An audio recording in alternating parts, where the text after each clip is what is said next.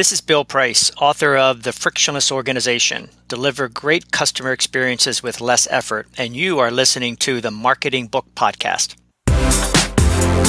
Welcome to the Marketing Book Podcast, helping you keep up with the smartest thinking in the quickly changing field of modern marketing. And now, here's your host, Douglas Burdett.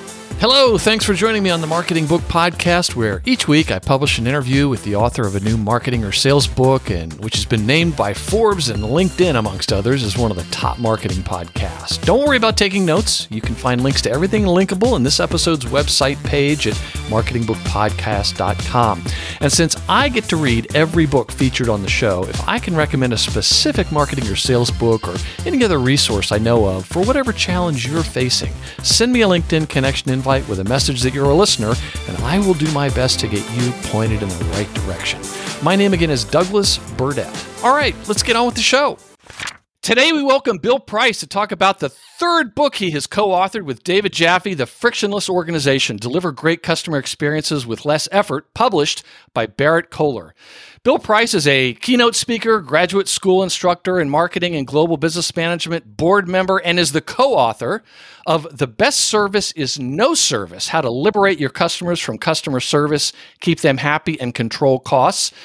That was from 2008. And in 2014, your customer rules, delivering the Me2B experiences that today's customers demand. He is the founder and president of Driva Solutions based in Bellevue, Washington, whose tagline is creating and sustaining highly effective customer contact strategies and operations locally and globally. Bill started his career with McKinsey and Company in its San Francisco and Stockholm offices, serving global clients and working on what turned into the book In Search of Excellence. He was later the CFO and COO at an early stage interactive voice response company that was later acquired by the telecommunications company MCI. He then built MCI Call Center Services Automation Consulting and Agent Outsourcing business and was later named one of the first call center pioneers by CRM Magazine. In 1999, Bill joined Amazon as the company's first worldwide VP of customer service, working closely with Jeff Bezos and his other direct reports to create what has become one of the most successful customer experience companies in the world. Bill is a graduate of Dartmouth College. Dartmouth! And the Stanford Graduate School of Business.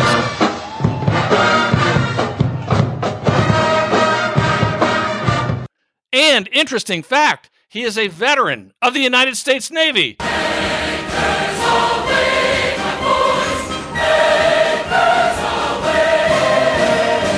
Bill, congratulations on the frictionless organization and welcome to the Marketing Book Podcast. Uh, Douglas, thanks for your warm and rousing introduction. I'm happy to be here today with you. I had to mention Stanford, okay? And there have been mm-hmm. more authors on the Marketing Book Podcast over the years with degrees from Stanford than from any other school by an order of magnitude, which is why, by podcast law, I'm required to play the Stanford fight song. and, and that, that's much appreciated. I, maybe maybe you have to agree to write a sales or marketing book when you apply to uh, one of their schools. But um, anyway, I, I, also know that you are a kayaking enthusiast. So I live on the Lafayette River in Norfolk, which you may recall from your Navy days, mm-hmm. and I have two kayaks. So if you ever get back to mm-hmm. Norfolk, there's a kayak waiting for you.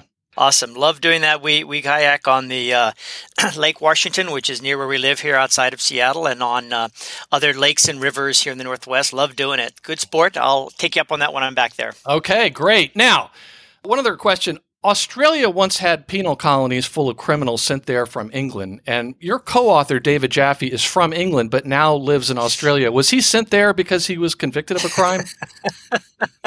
no, no. David got there much more recently. You'll be happy to know. Your listeners will be happy to know. He joined uh, after graduating from Oxford University and uh, took a job in Australia. Met his now wife. Has had a wonderful family. Lives in Melbourne, Australia. So no, he, he's he's a more recent expat okay. to uh, to down under with a clean criminal record. That's good to hear. Okay, exactly.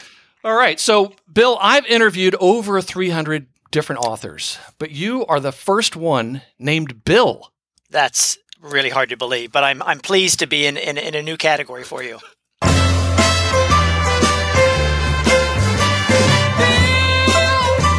So that song has been going through my, you know, head for the last week as I've been interviewing you. And just one other question. Speaking of your name, are you any relation to Vincent Price? No, I wish I were related to Vincent Price. Love his work. Love his sort of uh, his sort of I don't know, he's he, economical when he when he speaks, but whenever he speaks, you really pay attention to him. So I wish I, I were, but no, unfortunately not. No. Oh, okay. He went to Yale, so I don't know if you knew that. Well, you know, I, I will I'll give him I'll give him that. He went to Yale. He went to that school rather than Dartmouth, but that's okay. Yale's a good school too. This is Vincent Price. Can you dig it?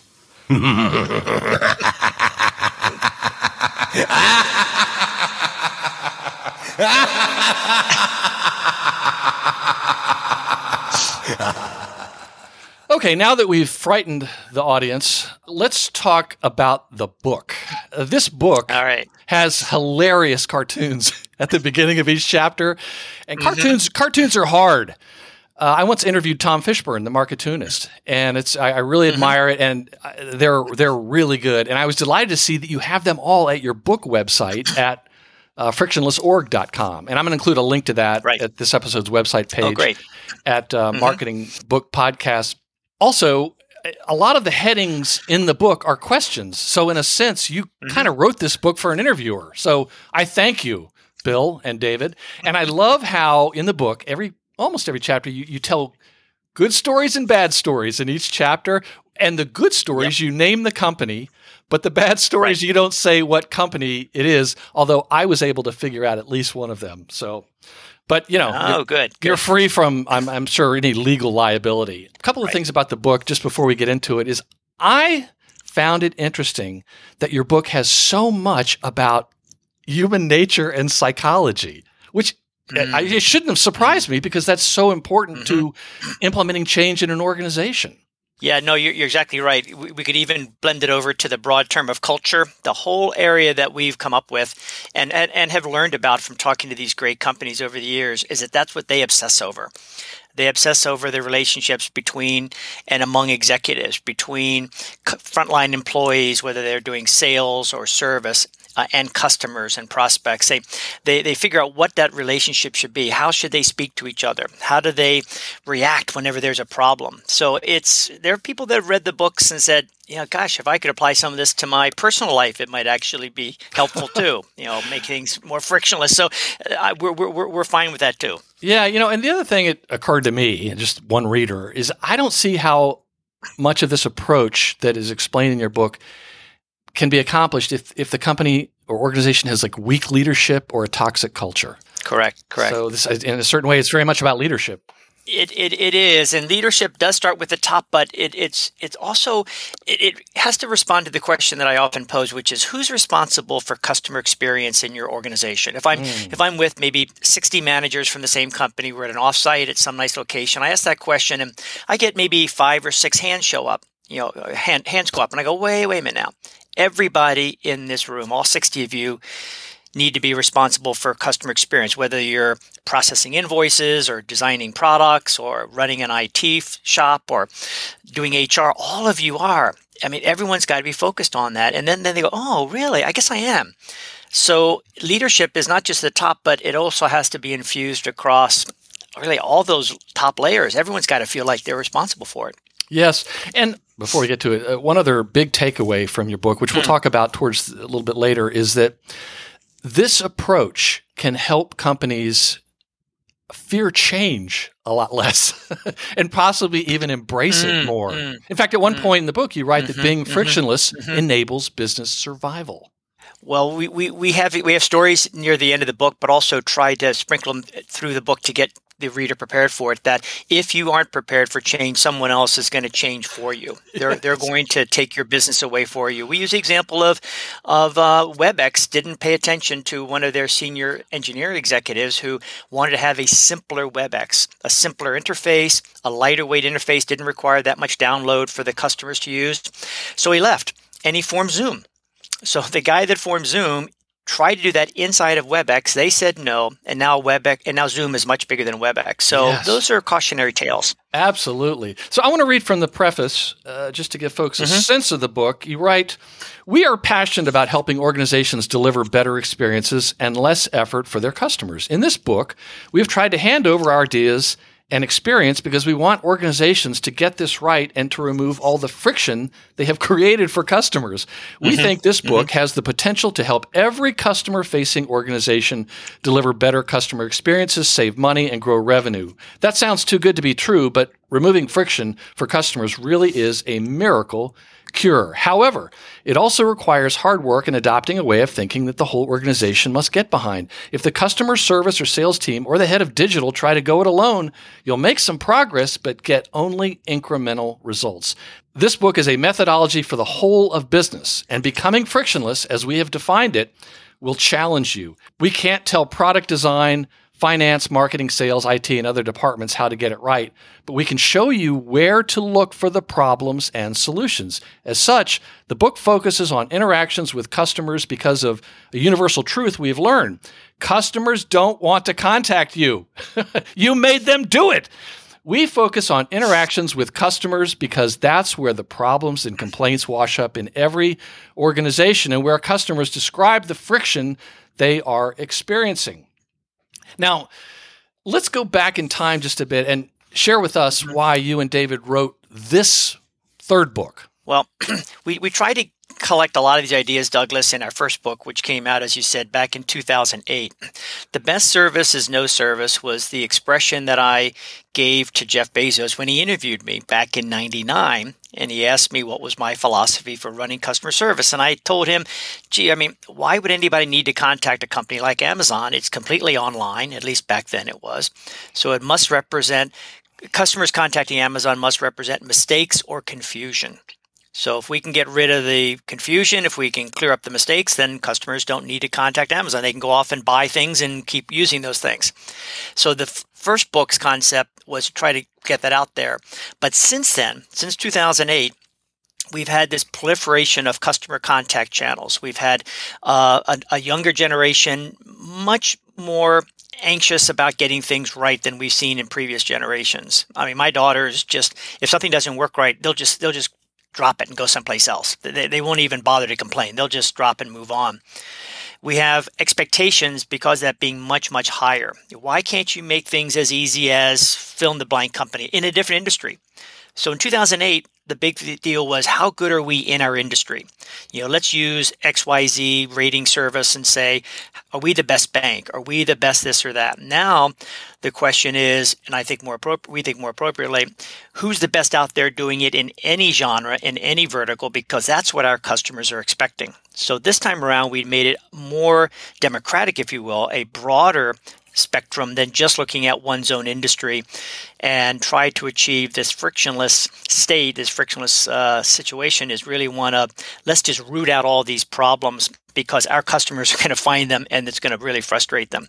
So we decided it was time for a more comprehensive guide and, and sort of a deeper view of it. We actually have more how-to instructions in this book than we've ever done before. We thought it would just it made it made sense to, to give everyone the the benefit of what we've learned over the years. Let's talk about something important. Okay, Bill Price, I am now going to read what I think is the most important sentence in the book and answers a question. You're right. What is a frictionless, frictionless organization? A frictionless organization is one that has made its products and services so effective that customers never have to make contact for the wrong reason. Can you dig it? Can you dig it? Can you dig it? Okay, let's talk about money now. Studies mm-hmm. show, I mean, let's just get, get straight to the money, okay? Studies show Yep. that the quality of customer experience correlates with financial performance. What, what are some of the mm-hmm. financial benefits of a frictionless organization? First one is that customers will stay with you and they'll wind up buying more stuff from you. In other words, they won't churn, they won't leave. At least they won't leave because you upset them. They may leave for other reasons that are outside of your control. So that's number one.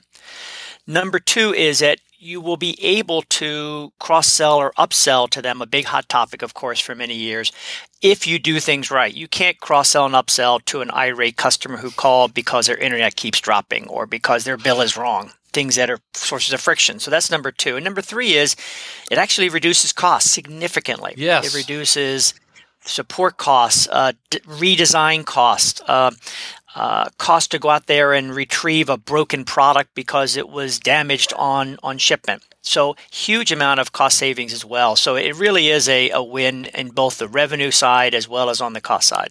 And from a management standpoint, you explain that reducing friction is a unifying strategy uh, for the whole Yes. organization. Yes. So, for those listeners who think they're providing a good experience, they, they may not be. Uh, what are some of the things they can do to tell if being frictionless or more friction, frictionless would be a good idea for their organization? Well, the, fir- the first step, Douglas, is to, is to figure out what are the reasons why customers are bothering to contact you for help or support. And you need to look at all those customer facing channels a retail store, a sales team, a support team in your contact centers if you've got those still, and break down those reasons into a well, we, we, we recommend a limited number of reasons, between 25 and 50 reasons. Some companies have hundreds and hundreds of reasons and they can't distinguish them, and others have only a few, like sales and support or marketing. Th- th- those are too brief. You have to get a little deeper than that.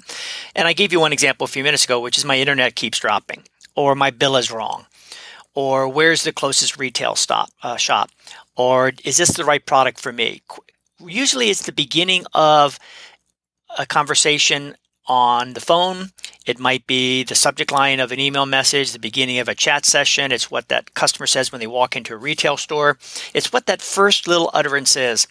And then you look at whether these reasons or intents are going up or down over time using a rate of contacts, not the volume, because you could be growing very fast and and you could see a slight increase in that rate of contacts and that's good but the idea is what are the contact volumes and the costs of those by customer or by some other driver? Could be so at amazon it was obviously the the order shipped. You know did customers contact us less frequently per order shipped? Because Amazon was shipping a lot of orders and kept growing, we wanted to make sure that the, the rate of growth in the contacts went down. Same thing for a T-Mobile with their retail shops, or a, uh, a company like United Healthcare when it comes to claims support. They want to see a reduction in, you want to see a reduction in the rate of contacts for those reasons that are irritating your customers. And unfortunately, most of the reasons do irritate your customers. uh, very few are ones that actually they want to contact you about. Right, and I think the rate is important because you explain that in the book. Because rather than, uh, I mm-hmm. got the impression a lot of companies will just look at the total number, Right. and they may see the total number going down, but the rate is actually going up. What are some mm-hmm. of the common obstacles that you've seen in your career for organizations becoming frictionless? I mean, the, the big ones where perhaps mm-hmm. when they call you and you spend some time with them, you can see they may not, they, they may have a tough road to hoe. Yeah, I mean, I think I think one of the common obstacles is is not listening to customers. It sounds sounds trite, but it's so important. You hear some customers say at the beginning of a, of an interaction, "Hey, you didn't get back to me like you said you would," mm-hmm. Or "This is the second time I've had to contact contact you about this," or "You still haven't fixed this for me," which are like a thread or a chain of problems. So it's not just a single issue. Now we're talking about a uh, uh, multiple problems. So that's one. And you have to listen to those customers even more intently because now you've frustrated them several times in a row. Another reason is that, and you talked about a little bit earlier, if you don't take this as a whole of business problem, then you point to the customer service team and say, you guys aren't fixing this. Well, customer service can't fix very much of this stuff. Customer service can take it, can can package it, and then ship it off to marketing or IT or legal if it's a legal type issue, and and uh, shipment uh, outbound shipping teams, and get them to start taking some ownership of it. So if there's this sense of well, that's customer service's problem, well, it isn't. Yeah, and you know what? As a consumer, I think it's important to keep that in mind when you're talking to customer support people.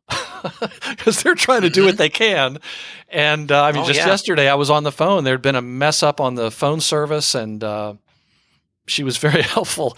And it was like mm-hmm. she goes, "Yeah, they screwed up at the warehouse." And it was like, "Great, thanks for just mm-hmm. looking into it." I, you know, so uh, I should mm-hmm. say that was mm-hmm. Verizon. Very happy with them. So one mm-hmm. other question before we dive into the nine steps of becoming frictionless. On page 17, you write We've observed that customer experience improvements tend to revolve around two dominant methodologies that have become well established, but don't always reduce friction customer journey mapping and customer experience measurement. What are the pitfalls that folks should know about those two approaches?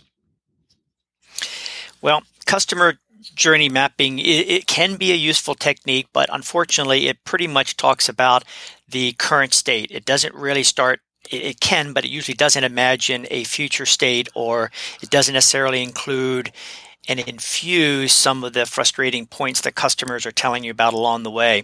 Uh, it also tends to be a straight line rather than accepting the different variations. Not every customer goes through the exact same steps. Some some customers skip steps. Some customers aren't aware of what's out there, and so they're they're they're just fumbling along. And, and the key thing for customer journey mapping is it doesn't really get at what we call the root cause analysis. That's an old expression, but it's so important here to figure out. So, your example, Verizon, she told you that it was something in the warehouse. Well, hopefully, what she did signaled something to somebody to look into why did we have warehouse problems. Mm-hmm. Otherwise, they're just going to keep happening. And you may get an answer that's a warehouse problem, but the warehouse still has problems. So that, that customer journey, and we do some customer journey mapping in our work, and so do the companies that we feature here. But they they take it as kind of a starting point, right? Just to kind of give them some ideas, and then then they then they break it down into the details that I just mentioned. Customer experience management is is one where we wind up as an industry and as a group of companies, we, we tend to be obsessive over a limited sample size of customer feedback. Uh, in other words, if you ask customers a survey question, no matter whether it's customer effort score, net promoter score, satisfaction, whatever it might be, the response rate tends to be pretty low, maybe 5, 10, 15% response rate, which means 85 to 95% of your customers aren't giving you feedback. Mm-hmm. And that's a big problem because the vast majority of your customers are not included in your analysis techniques, but need to be because they're out there and they have problems as well. And because of survey fatigue and other other uh, other realities, customers are just like, oh, I'm not going to bother with this. They're not listening to me, or yes. I'm just going to give them a, a low score. So yeah, so we we we, we want, but however, there are people who just toil away from a, from an industry point of view and from a company point of view, in other words, vendors and and and, and users saying, "Oh, let, us let's worry about our, our net promoter score went from 44 down to 42, or conversely, went from 44 to 46. Hey, things are great." Well, it's usually a limited sample size and not nearly projectable enough. And you refer to it somewhat derisively in the book as scorekeeping. And yes, that yes, for yes, me sums up why I don't answer these long, painful quest- uh, mm-hmm. surveys, even from the airlines who should mm-hmm. know better, because I right. don't think they're going to do anything with it. And what I, if you've ever had a bad experience and they immediately text you or right. email you saying, "Hey, mm-hmm. how are we doing?" What do you mean? Mm-hmm. That's so, right. That's right. Yeah. That's right. I think the customer journey mapping seems like a great start. If a company's talking about that, that's that's a good thing. But they should just be aware of those those pitfalls. But the customer experience measurement, if we have a minute, we're going to talk about that here. So mm-hmm. let's let's jump into the the nine steps. Let's talk about the first one, which is called understand. And can uh, you mm-hmm. tell us the the story from page 26 on the 30 reasons that matter from Amazon. You already started to touch on this. I loved that story. Yeah. yeah. Yeah, well, th- this is this goes back a number of years, but that that's that's it's still a very useful one. Uh, when, when, I first got there, after after Jeff hired me, when I said the best service is no service, and he he agreed, that's what he wanted to do as a, for the company. Uh, I discovered that we had about 300 or 350 different contact reasons for our email uh, correspondence and about 60 or so for phone calls. And they were different from each other and they weren't combined into one list. And moreover, any director or above, any VP or director could ask customer service to add more reasons. So we had to keep training our customer service team to listen for and to record more and more reasons. And it got confusing and the validity was, was, was really suspect. And so we called a, full stop and said, Let, us just start from scratch. Uh, put out our elbows to the to the other departments and said we're, we're gonna we're gonna rationalize what the reasons are here so they make sense to you and for the company. And we came up with only 30 and that was from 360 that you started with. 360 yeah. 360 which were different from phone and email. We had 30 that were the same for phone or email.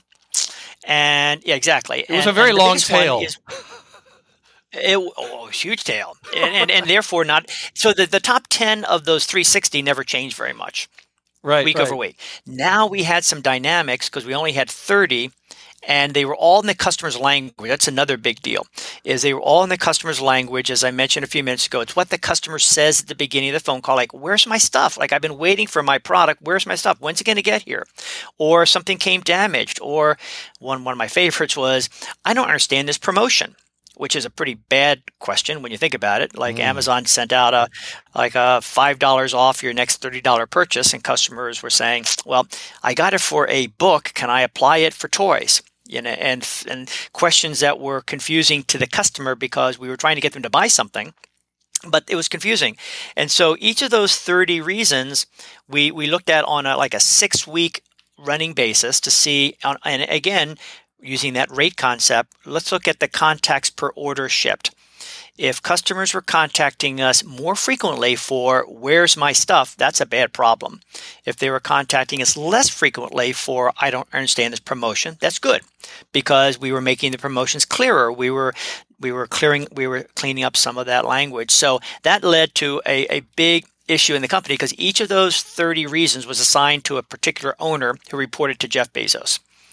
And a few of those were mine, but most of them were owned by our head of operations, logistics, marketing, web development, and, so forth. And they had to explain every week what they were doing to address the problems. It wasn't mm-hmm. customer service. We, we, we were presenting the data, but they had to own it in front of Jeff and the other C level executives. And it made a huge difference over time.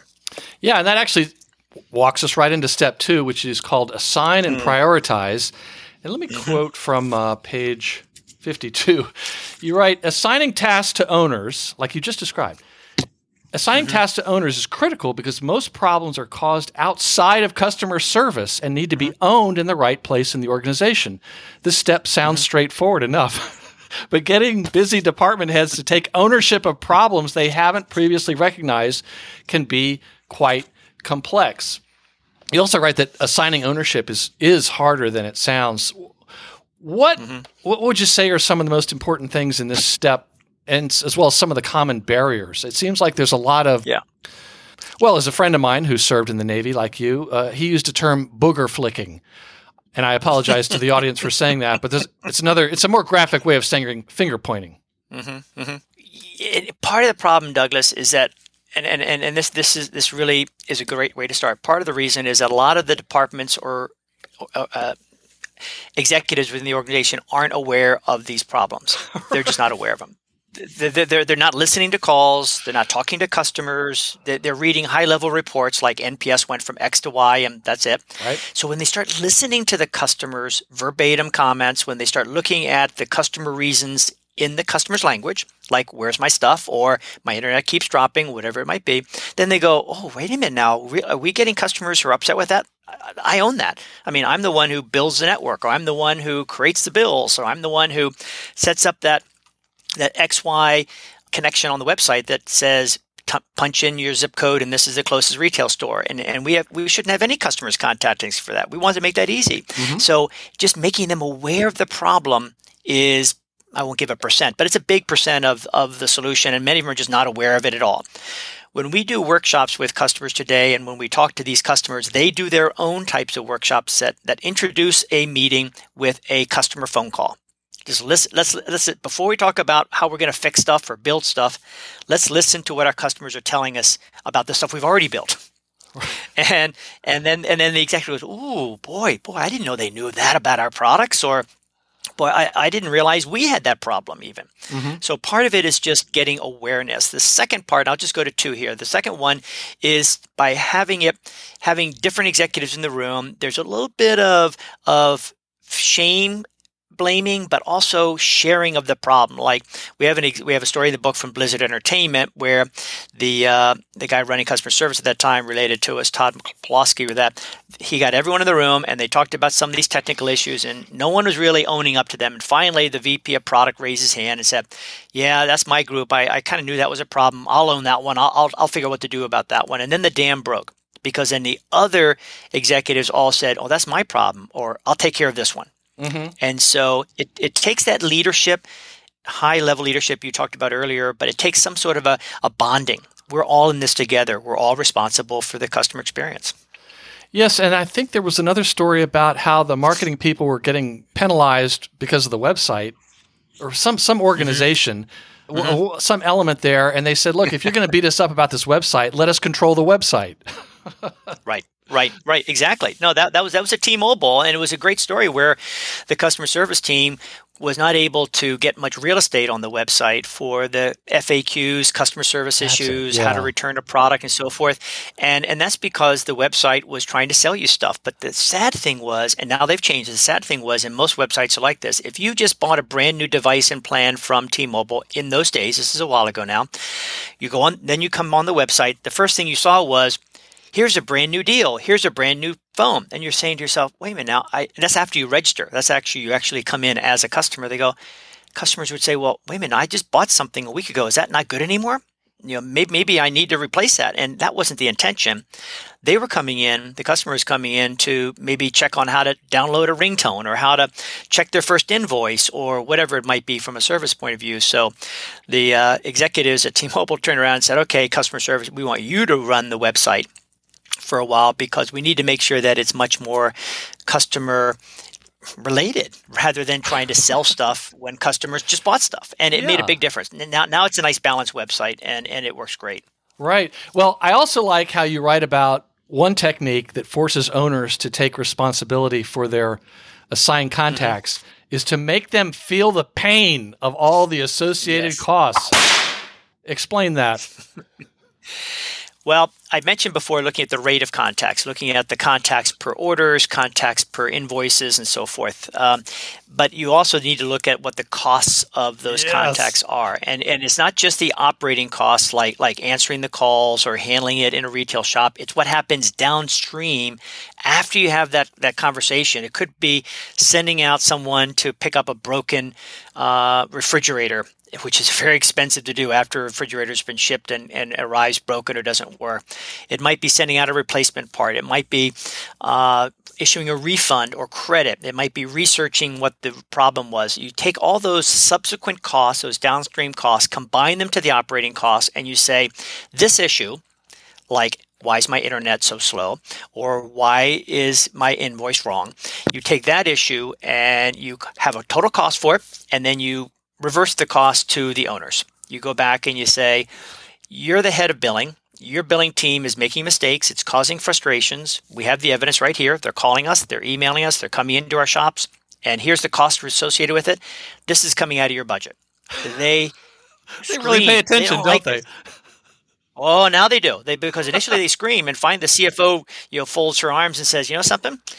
This is like a leaky bucket." One of my colleagues calls it that too, which is you're, you're sending more and more invoices, but we have this this cost that we have to take every time. Let, let's figure out how we can fix it in the first place, so we don't have this leaky bucket. And then they start paying attention. Loved it. So uh, the next one is uh, eliminate, and let me just get one vocabulary word out of the out of the way here. Uh-huh. You you, refer to contacts, and I think there may be some Yes. listeners who are thinking, "Oh, a contact that means like a lead on a on a website." That's that's not what, really what we're talking Ah, about. Ah. We're, we're talking about a customer contacting you, right? Yes, that's right. Customer contact uh, is ac- that's we're, we're talking about eliminating the need for those contacts, the need for those assisted contacts. So we're not talking about digital self-service. That we're going to come to that next, but right, the the need for the uh, for the assisted contacts. Yep. right. You write eliminate contacts represents the worst kinds of friction, and you write that of Right. all the frictionless strategic actions, eliminate produces the most impact. So, yeah, uh, explain eliminate and what is supposed to happen. So, eliminate the reasons that it get assigned to the eliminate action, as we call it in the book, and we've got a whole framework about how to do that in the book. The reasons that it gets assigned there are the ones that are really irritating to customers. They could be a first time or could be a repeat issue of the same thing. Uh, and and I'll, I'll, give you a quick example that a lot of your customers might, uh, a lot of your listeners might might understand, which is, hey, you know, why is my bill so high? They're not challenging the veracity or the accuracy of the bill necessarily, but uh, indirectly they're saying, why is my bill so high? Well, one reason why the bill is so high could be that a credit or a discount that was issued at the beginning of the relationship has now rolled off. And the customer was not made aware that now they're going to be paying more. Now they're going to be paying full freight rather than the discounted rate. So they were not informed on at onboarding or they weren't advised along the way. They weren't alerted before the new invoice was was submitted and they're looking at it going, wait a minute, I used to pay $50 a month. Now it's $66 a month. What's with this? Well, the company did nothing wrong except that they didn't tell the customer that that original uh, credit was now uh, being rolled off. Had they told the customer, maybe the customer would have said, "Well, can I apply for a different plan or can I do something else?" But instead, they call up frustrated or at least confused, like, "Why is my bill so high?" And that is an irritating contact because a customer should not have needed to make that contact. It should have just been handled automatically by the company and and and through information and root cause improvements, just gone done away with it. That, that's a soft that's a soft example of eliminate. The hard examples are ones that like my internet keeps dropping. I'm, I'm working from my home office here, or I have a small business and I, I'm dependent on the internet, and my internet keeps dropping. And it could be the root cause for that is you're not even the even the right service area the, the service provider sold you uh, a, an ability to come onto their network when, when the service quality is not very good where you live or where you work. And so that's just a perpetual or consistent problem and very irritating. So uh, eliminating that one might actually be improving the network, or it might be telling the customer, you know, you might be better off going to another provider who has better service in this area. Mm-hmm. So you actually help the customer find a better connection. So irritate irritating reasons are the ones that go into eliminate. Yes, and I want to mention that in this chapter, you mentioned that less than 4% of customers ever complain, which brought to mind a book that was on the show some years back by Jay Baer called Hug Your Haters. Mm-hmm, mm-hmm. That whole book was about that, about what a gift they're giving you by complaining. Yes. Yes. yes. Most will go away, and many of them who do go away will tell other people, but they'll never contact you. Yep. Yep. No, Very it's important. it's it's a, it's a frustrating it's a frustrating situation. So you're lucky to get those complaints. Exactly right. So the next one is digitize, which seems like that might be mm-hmm. very often misunderstood by people. But you, say digitize typically offers the second biggest opportunity after eliminate yep. that we just discussed to reduce costs. So what does digitize look like when it's it's done correctly? So there's been a there's a flurry of, and that's even understating it. There, has been a almost an epidemic of of of efforts around the world to digitize. You know, let, let's let's go digital first. Let's let's have a digital solution on a chatbot, on your apps, on portals, on phone systems. Let, let's let's let's let's just have lots of digital solutions out there because customers prefer digital. Right. Is that often mixed in with the term digital transformation?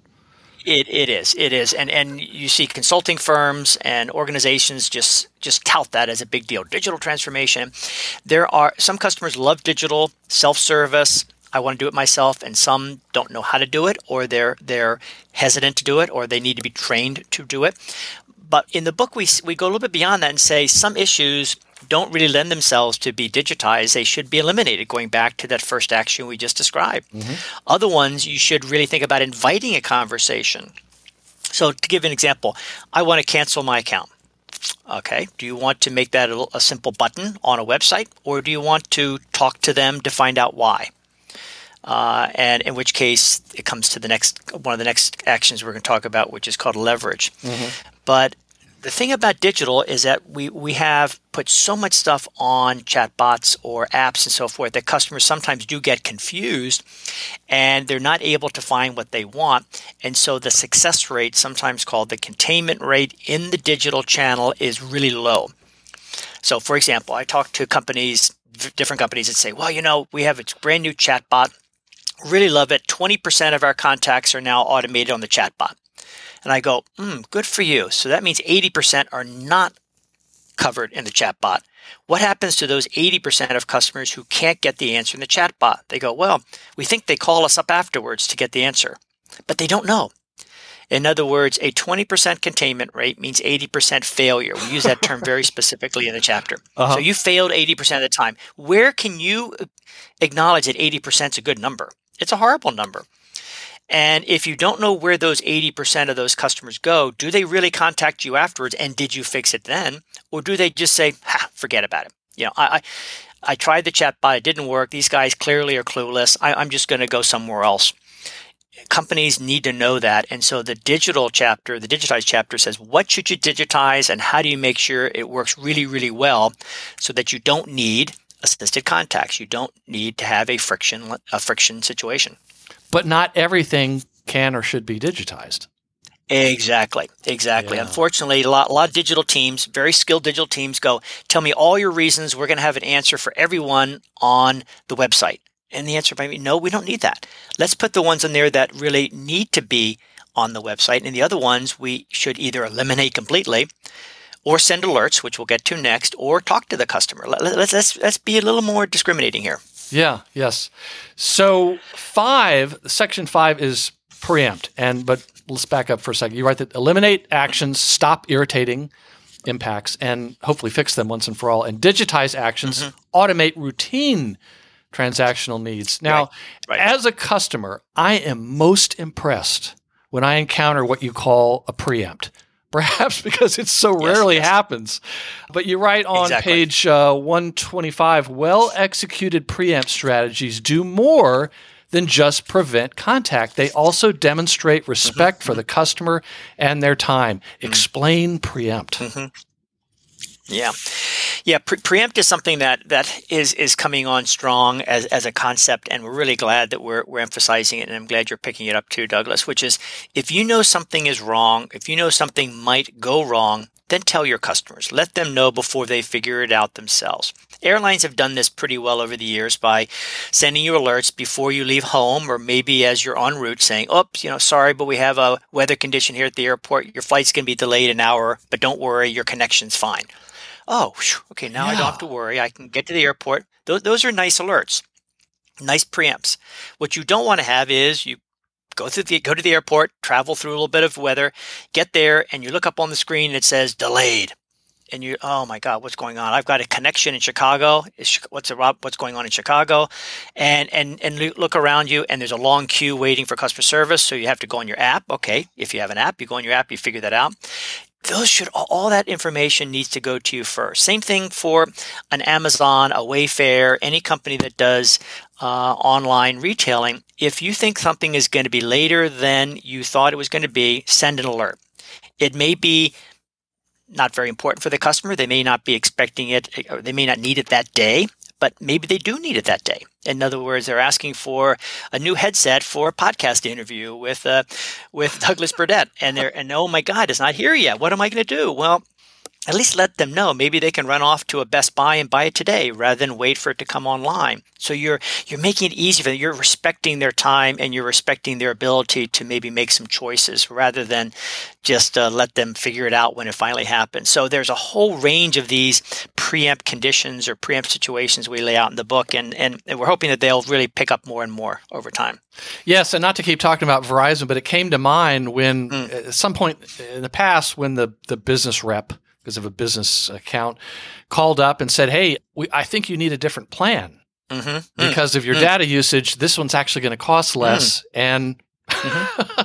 and then they said, "Yeah." So anyway, that was the sort of thing where I thought, "Wow, I, I gosh, I really appreciate you letting me know about that, and that you Mhm, you know mhm. uh, you you can do that." So you write that many organizations have the potential to analyze usage in data in order to adopt preemptive Mhm. strategies, but they choose not to do so. What what have you found to be the reason why they don't don't do it? They may not trust their own uh, data sources, which is a sad fact. Uh, in other words, they, they, they may not know that those data sources are as valid and as uh, uh, clear as they really are. And that's number one. Number two is they may think that, oh, but it's going to cost us some money and time to set up these alerts. Uh, if a customer has a problem, they'll reach out to us and, and we got a great customer service team and, and they'll fix it. Uh, that's that's not right. That that's that's really bass backwards. They, they need to let the customer know beforehand, as I mentioned before, uh, and then they also may not know that some of these conditions are as as serious as they really are. In other words, they may there may be an IT team developing these proactive and uh, proactive preemptive alerts, but they may not be tied into this this irritation matrix we talk about in the book. So if they were, then they go, okay, this is an issue that really does frustrate our customers. We need to let them know really quickly. Uh, a quick example was uh, there, there's a, mention in the book. We uh, heard from Trek Bicycles that they were uh, they hadn't they hadn't set up a recall yet for this particular issue, but they were waiting for customers to come into the bike shops for something to get fixed and replaced. And when they thought about that some more, they said, you know, we better reach out to every customer to whom we sold this bike with this product issue and let them know and actually set up a, uh, a repair and replacement appointment for them and it, it was a positive surprise for their customers. But initially, they didn't do it because they said, well, that's going to take a long time to set up all these appointments. But then they wound up having a much better relationship with their customers because they said, We know you bought this bike from us last year. You have this part in it that we need to replace. It's not a formal recall, but we really want to take care of you. And customers were delighted by that yeah. and could schedule something because it wasn't urgent. And it probably drove more retail traffic. And then you exactly right. That that that's always a good thing. The salespeople like that too, because maybe you come in, you buy another helmet, or you wind up even buying another bike. But the key thing is, you only can do that, Douglas, because you made the customer satisfied. You, you reduce that friction for them. Right, right. There's another great quote on page 146 when you write, when done well, customers will notice the outreach and the attention, and it will please mm-hmm. them when preempt strategies are offered in their interest. So let's go coming around the bend here. Six is streamline. Explain uh, what you write on page 149. Streamline actions should be assigned to those contact reasons that are irritating to the customer but valuable to the organization irritating to the customer, valuable to the organization. Yeah, and we go on to say, uh, you know, that, that this is really a contradiction. That that if you really do focus on the customer experience and customer irritation, you should be eliminating because it irritated them. But we point out that and acknowledge that in some cases, these are first time issues. You've never seen them before.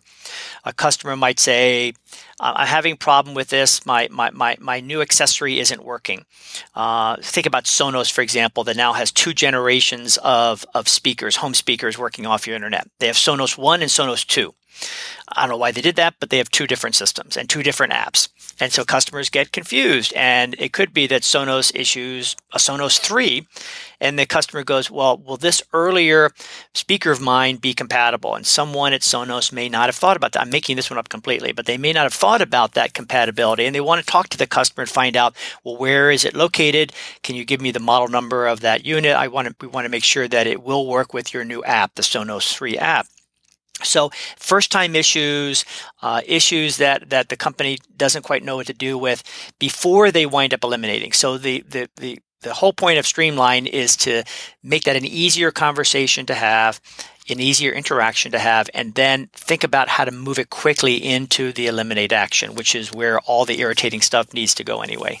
What is flipping the turtle? Uh, flipping the turtle is one of my favorite expressions from, from Amazon as well. It was something that was there before I joined, and uh, Susan Robinson came up with this idea, and I still give her credit for it. It's such a wonderful one. Whenever a customer is frustrated or upset, you need to spend as much time as you need to pull out any stops you need to pull out in order to help that customer figure out what's going on. The turtlet's on his shell. So when a turtlet's on his shell, a turtle anatomically cannot flip itself over. Its, its legs are wiggling in the air, It can't turn itself over. So you, as the customer service rep, you as the sales representative, you need to flip that turtle over, get that customer flipped over, and then when that happens, the customer is at least satisfied with that particular situation. And then you need to go a little bit further and say, did that customer buy from us again? Did they buy from us one more time again? Did they keep did they keep working with us? And then if they did, then then you've really flipped the turtle successfully. And and companies around the world that we work with have now picked up that concept to say, let's track what happens after we deal with that customer upset, with that upset Yes. customer, and we flip that around. Did they really stay with us? What did they do? Because it's not just a matter of the customer say, "Hey, thank you very much, Douglas. That's great." Because if you didn't buy anything from Verizon again, then Verizon you're lost out, and and someone else won. So find out what trace what they did afterwards. Did they buy from us again? At, le- at, le- at least we're moving in the right direction.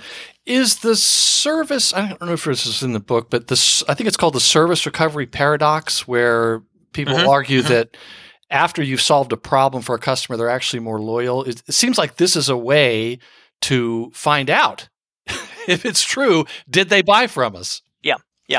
No, my, my, my, my- my, my good friend, my good business colleague, John Goodman, writes about the service uh, recovery paradox quite a bit. He has a, a number of books in this area as well. And, and he and I have some really nice debates about it over time. My point of view is David's, David Jaffe, my point of view is let, let's fix it in the first place so you don't even need to have the issue. But if you do have the opportunity for service recovery, do it right. Take the time, take the time that it might might uh, require, but then figure out what happens afterwards. Did they really buy from you again? Did they say good things about you again? If if if they gave you a high score on Net Promoter, did they actually bring someone else in? In other words, did they actually help bring in a new customer through word of mouth, or would, or do they just give you a high number? So yes, you're right. It's it's it's so important to trace that. So at Amazon and other companies that we've seen in the book, like T-Mobile, uh, and uh, oh, I, I think about others here, Blizzard Entertainment, many other ones we talk about, United Airlines. After the interaction, they do look very closely to find out what happens to that customer. And if it goes well, they actually play that up. Hey, we, we spent the time to fix the customer problem at that moment, at, at least get them flipped over. And and now two things happen. Let's, let's trace what, what the customer did subsequently, but let's also eliminate that need so other customers don't have that same situation. So that, that's where we go back to the root cause. Right. And from this uh, streamline chapter, there was one excerpt that I'd like to read just because it I want to shout it from the rooftops. it got me your book actually got me emotionally involved here, Bill. So well done. You Oh. write uh, page 161 Very few organizations have simplified feedback to its maximum extent, which is to give customers a single open ended prompt like, please tell us what you think, or how could we mm-hmm. have made this easier for you? Rating scales mm-hmm. and numeric feedback are there to keep score, but free Right, format right. questions are there for true feedback. And the next page, you write, these open ended questions are actually quite simple to produce and leverage. They give customers mm-hmm. more freedom and force the organization to listen and analyze the responses, which made me laugh. The latest generation of text and speech analysis tools now make open ended and free format responses easier to analyze, enabling an organization to find patterns and themes. Meanwhile, Scorekeeping and boxing the customer into complex surveys, which should be used sparingly, have become the norm. As a result, it's no surprise that survey response rates are falling and customers are suffering from survey fatigue. I hope I upset some listeners by reading that. you know, one other thing in the book before we go to, to step seven, eight, and nine, but you talk about a lot of organizations will seek feedback from customers, but they don't mm-hmm. tap the staff who deal with them all the time. right. That seems so obvious to me, Right. but what have you found to be the, the reason for that if there's a common one? Yeah, eh, it, what is the reason why they do that? You know, this this is this is such a fundamental question, and it's such an important one. Customer service agents, sales support agents in, uh, let's say, in retail shops, uh, uh, let's say technicians that, that that that journey out to the home or office to fix something, they get a lot of feedback from customers. Some of it structured, some of it unstructured, some of it frustration, some of it, hey, what about this? I mean, they get all sorts of different things. And why don't we tap into that is is a great question. Um, so we got an example in the book from E.ON, a huge utility company in, in Europe, one of the biggest ones in the world, gas electric utility based in Germany. And they've employed a tool called WOCAS, which is they ask their own frontline agents in their retail shops or in their customer service centers and when they go out to, to fix something in, in the home what are our customers saying? They ask that question what are our customers saying? And did have you heard this very often? Uh, were the customers frustrated with this issue or was it just a general inquiry? Um, if they were offering, if the customer is asking for something new, what was that? We want to hear what the customer is asking. So they actually went through and have put in a process that has that on, on an ongoing basis asking the front line for these inputs. Why don't other customers do it? Companies do it. They don't think about it, I guess, is one of the reasons. Number two, they might think it's more expensive than doing a survey with customers. It isn't. It really is less expensive. And the benefits are you engage those frontline employees. They feel like, hey, we're going to be part of the solution set here. We're not just, you know, dealing with frustrated and irritated customers with friction we actually have a voice. We want to help figure out what's going on here. So I, I think it's it's it's really an, an, unsung area that needs to be built up for every company. It just seems like a gold mine of expertise mm-hmm. to to mm-hmm. go first to the frontline people. So seven is leverage, and I just want to quote from um, page one seventy one yeah. where you write the final strategic action is leverage, and it addresses reasons that are valuable to the customer and valuable for the organization. By definition, every organization wants more leverage contacts, should invest mm-hmm. time in them, and may want to increase their frequency. Customers don't see these contacts as friction because they value them. And the organization mm-hmm. knows that these interactions are often key to revenue, retention, and relationship building with the customer. You've talked about it earlier, but what are examples of these mm-hmm. leverage contacts? This was new to me. Yeah it, it, they represent only about 20% of the contacts if I can put sort of an average number on it, Douglas. So uh-huh. 80% are in the other actions we talked about, but those 20% are value, really, really important. That's why we call them leverage. So they, it could be something like, hey, tell me about these new products that you have out there. Uh, or uh, how can I extend my membership? You know, really great question. Maybe they could have found it online, but it's good to have that conversation. You know, can I add another family member to my plan? What would that cost? Um, the ones that are a little bit more negative, yeah, I need to cancel my account, or I, I want to figure out how I can get on a on a better plan. There are some which I would think is coming up a lot these days. Oh, it, it, it came up in droves during the pandemic. It's it's still there today. It's going to continue to be. It's always been there. Mm-hmm but it's gotten to be a bigger and a more heightened issue. The example you gave of Verizon contacting you is a wonderful one, which is, "Hey, Douglas, we're figuring out that you you could go on a better plan. Let's let's help you get on a better plan."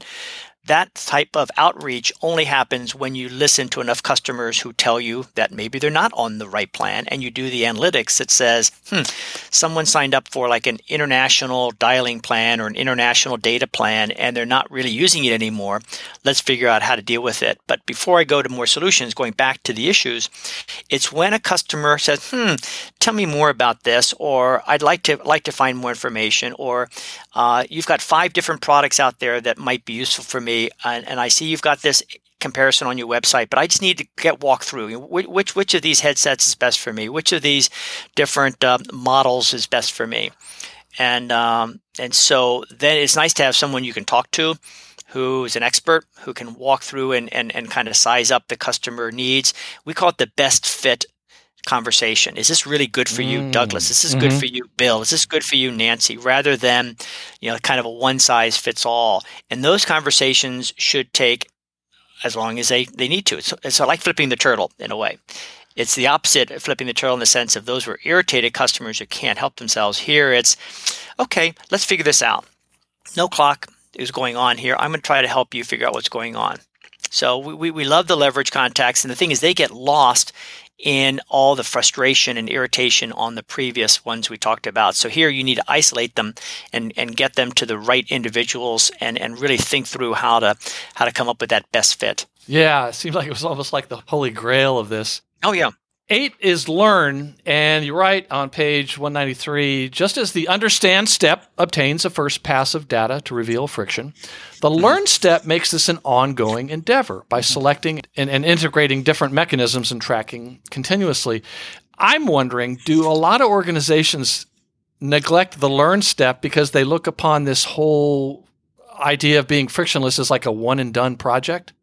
They, they do unfortunately and, and, and it can't be seen like that. It, it, it, it needs to be an ongoing continuous project for a couple of reasons. One i touched on earlier which is someone else is out there already thinking about how they're going to obsolete what you do That's just the reality. That that that's that's industry, that's commerce, that's entrepreneurism writ large. And so someone else is out there trying to make things simpler for your customers. So you better figure out what's going on in their minds and, and fix it for them first.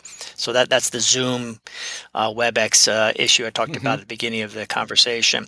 But also, it's it's it's important to figure out what are go go through that that that set of questions that we touched on a few minutes ago, which is why is that the case? T- tell me how this could be easier for you. So it could be the situations that customer is using your product or service is different than that for which you designed it.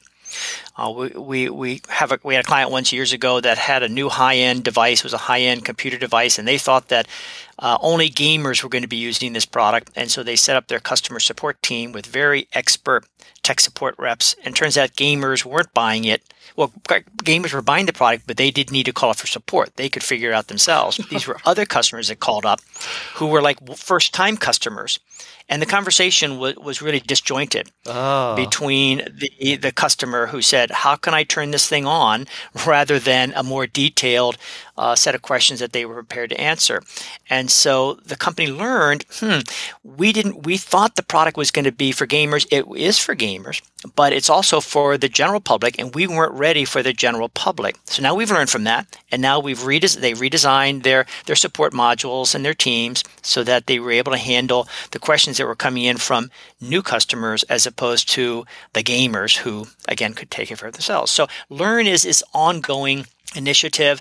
New channels come out, new customer customer needs are surfacing.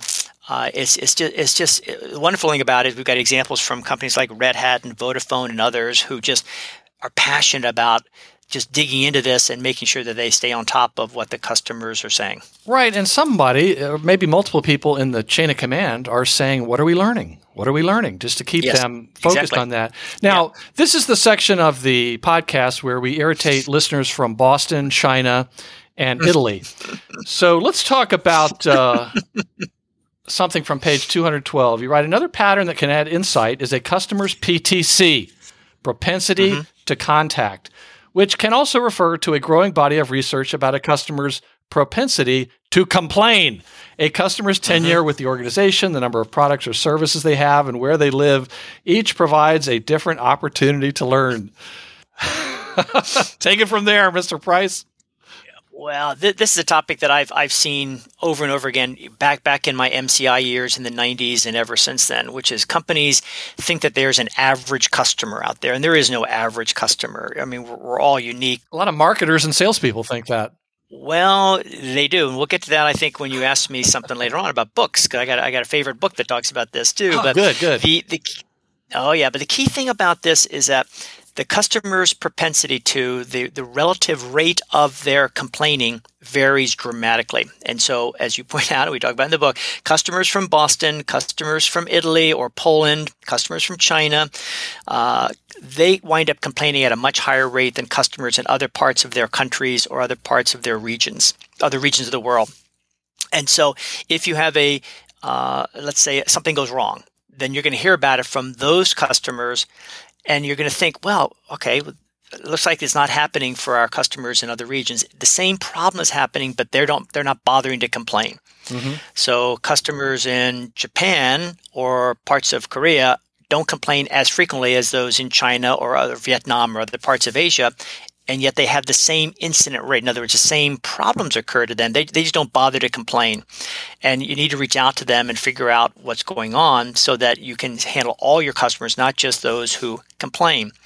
And just one other quick example new customers who are uh, brought on board because of promotion or a new product launch, they tend to complain a lot more frequently, 4x, four times as much as customers have been with you for, let's say, six months, if it's a 12 month contract or even it's just a, a longer term relationship. And so, customers that are new to you, need more attention. You need to staff up for it and have the right tools for them because otherwise you're going to get overwhelmed. And, and so if you're a company that winds up having lots of promotions, then you have to expect lots of complaints associated with it, complaints or questions, but complaints in general. And, and deal with that so that you wind up having the right staffing levels and the right support tools. It's it, PTC, propensity to complain. You're going to hear a lot more of that, uh, at least from me, over time, and, and I hope others will pick it up as well. Maybe another book coming? I it's in the works. Because if you do, I know this guy that interviews authors of new marketing and sales books, and you know he's not the sharpest knife in the drawer, but his guests are phenomenal. So you write. Customers from Italy or Boston tend to contact a lot more for the same reason than those in or mm-hmm. from Northern European countries or the U.S. Northwest. Mm-hmm. So mm-hmm. it's not because they're Red Sox fans. I know a lot of people like to hate on them, but uh, it's uh, it's science, folks. Okay, so let's go mm-hmm. to the last one, redesign. And yep. I found this one to be the most interesting of all nine, particularly as it hmm. relates to proactively managing change that I talked about earlier. You know, so proactively managing change rather than waiting for change to happen to you, which often mm-hmm. is after it's too late. And let me just quote from mm-hmm. you say redesign recognizes that the world isn't static and redesign is a critical survival strategy in a world that is more dynamic now than at any point in history. And in the chapter, you mentioned how companies can become outdated and irrelevant far more quickly now, like BlackBerry or Gateway computers or Nokia, mm-hmm. and that riding new technology waves can deliver great success, but staying on the waves can be a problem. And then, of course, you mentioned mm-hmm. Clayton Christensen's the innovator, the innovator's oh, yeah. dilemma. He highlights waves of innovation and the need for companies to move from wave to wave. But mm-hmm. you acknowledge that it is hard for organizations to constantly challenge how they work and are organized. And mm-hmm. it's mm-hmm. not easy to keep a business from getting complacent. And you even talked about, which I've read about in other books, Amazon's Jeff Bezos. He would often you know, exhort every manager and staff member to wake up every morning terrified that another company would beat Amazon. I think it was the the day mm-hmm. one idea. So, in addition exactly. to thinking like that, what do the most successful companies do to jump from wave to wave? Well, first of all, they do what Microsoft used to say years ago. They eat their own dog food. They they they, they try their own products themselves. They they act like and test everything out as customers test them out, uh, rather than have like a, a backdoor channel if they experience technical support problems. So they, they call the 800 number, they they try the website, they uh, experience using the product themselves. This is from the CXO levels all the way through the organization. That's the first one. It's just just basically learn from what's going on. And when they do that, they go, huh, this doesn't work as well as I thought it did, or this is not a clear step here. I think I can fix this. I can make this a little bit easier. So that's number one. Number one is number two rather is to look for the weak links. Look for the the the, the steps uh, along the way, the processes that that aren't clear to the customer, aren't clear even to the company themselves. How, how to set up, let's say, a a uh, a new video ser- video service, video link. I wouldn't name a brand on your laptop. Uh, some of them are really easy to do. Some of them require downloads and take time to do, and and and so making sure you know how easy or hard it is, how irritating or or uh, valuable it is for customers to even use your own products. And then and the third one is is to is to and that's why we have so many examples in the book. Look outside of your industry at other companies that that that look like they were doing really well and then they just got eclipsed. They they just got boxed out we we use Netflix in in this chapter, and I was excited to hear the other day, or interested. Excited is the wrong word, but interested to hear that Netflix is finally stopping their DVD by mail service. I think it's in November this year. I was surprised it's still going. Well, I was too. It's been declining for a number of years, but they made a bold step years ago to go uh, to go streaming, and obviously it's been a huge success for them. But they kept the DVD by mail business because they have lots of customers who love the DVD by mail. They either don't have streaming services or access to high speed, and they still like the fact they can get this wide inventory shipped to their home when they need it. They're going to have to manage that transition. Uh, and they, are in the process of managing that. But they made they made that bold move years ago uh, to redesign their original model, and and it's worked for them. But other companies uh, have stayed with the you know the kiosk model or the DVD by mail model, and they haven't had as much success at all in streaming. And and they're the ones that are getting eclipsed. So look at what other examples are are happening in the industry, whether it's you know Clay Christensen's book from 20 years ago and other ones, and and the other one is how uh, Jim uh, Jim Collins wrote, wrote a great book called How the Mighty Fall, which was a smaller, less well known book to his Good to Great and uh, Built to Last. But How the Mighty Fall is is an object lesson in companies that did ver- that were doing really well. They read their own headlines. uh, but they, they they got eclipsed by somebody else. So read those; they're they're they're really good tales. You mentioned organizational arrogance. Uh, I think Mm-hmm. was that the book where Jim Collins uh, talked about organizational arrogance. It's it's related to what Jim talks about too. Yeah, it, the whole idea is well, you know, this is going great. You know, we're, we're we're we're selling this stuff hand over fist. Customers really like it. We're getting really good reviews. Okay, that's all fine, but someone else is out there coming up with something even Yes. faster or cheaper or better. And one of the ideas from this chapter that I absolutely loved was the the company that created quarterly talk to a customer days. Tell tell what Yes, tell yes. what happened there. What what what every Well- single customer had to do it, right? Or every single employee, right? Oh yeah, yeah, yeah. No, no, no. It it the, the whole idea was to make sure that you that everyone is out there talking to customers, and and we have examples in the book from different companies like T-Mobile in the USA for a number of years has made sure that all of their directors and above have to spend a week a year in a retail shop. Um, actually working the retail shop, not observing, you know, not not. Uh, I mean, actually, they are selling stuff or talking to customers who want to buy stuff or have a problem with their with their mobile devices or their plans, and they come back full of ideas about how to make things easier, how to make things better.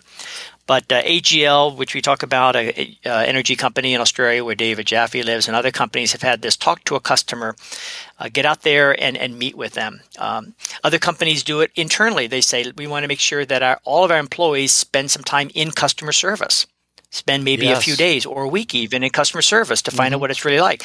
Maybe the customer service team needs needs to spend time in the billing department or in the warehouses to figure out what that's like because that's sort of the source of a lot of the customer problems. So, walking each other's shoes is the generic term for it, Douglas, and it's so so important. It's so enlightening to do. But yet it seems like it's it's overlooked. So let me just quote from the very last chapter where you write, "The case for becoming frictionless is compelling, but it might be hard to know where to start. You might be intimidated by the lack of information surrounding the friction in your company. On the other hand, you might be overwhelmed by data or by the number of problems that need to be solved, or you might think those problems are too urgent to solve by going through the nine stages to becoming frictionless."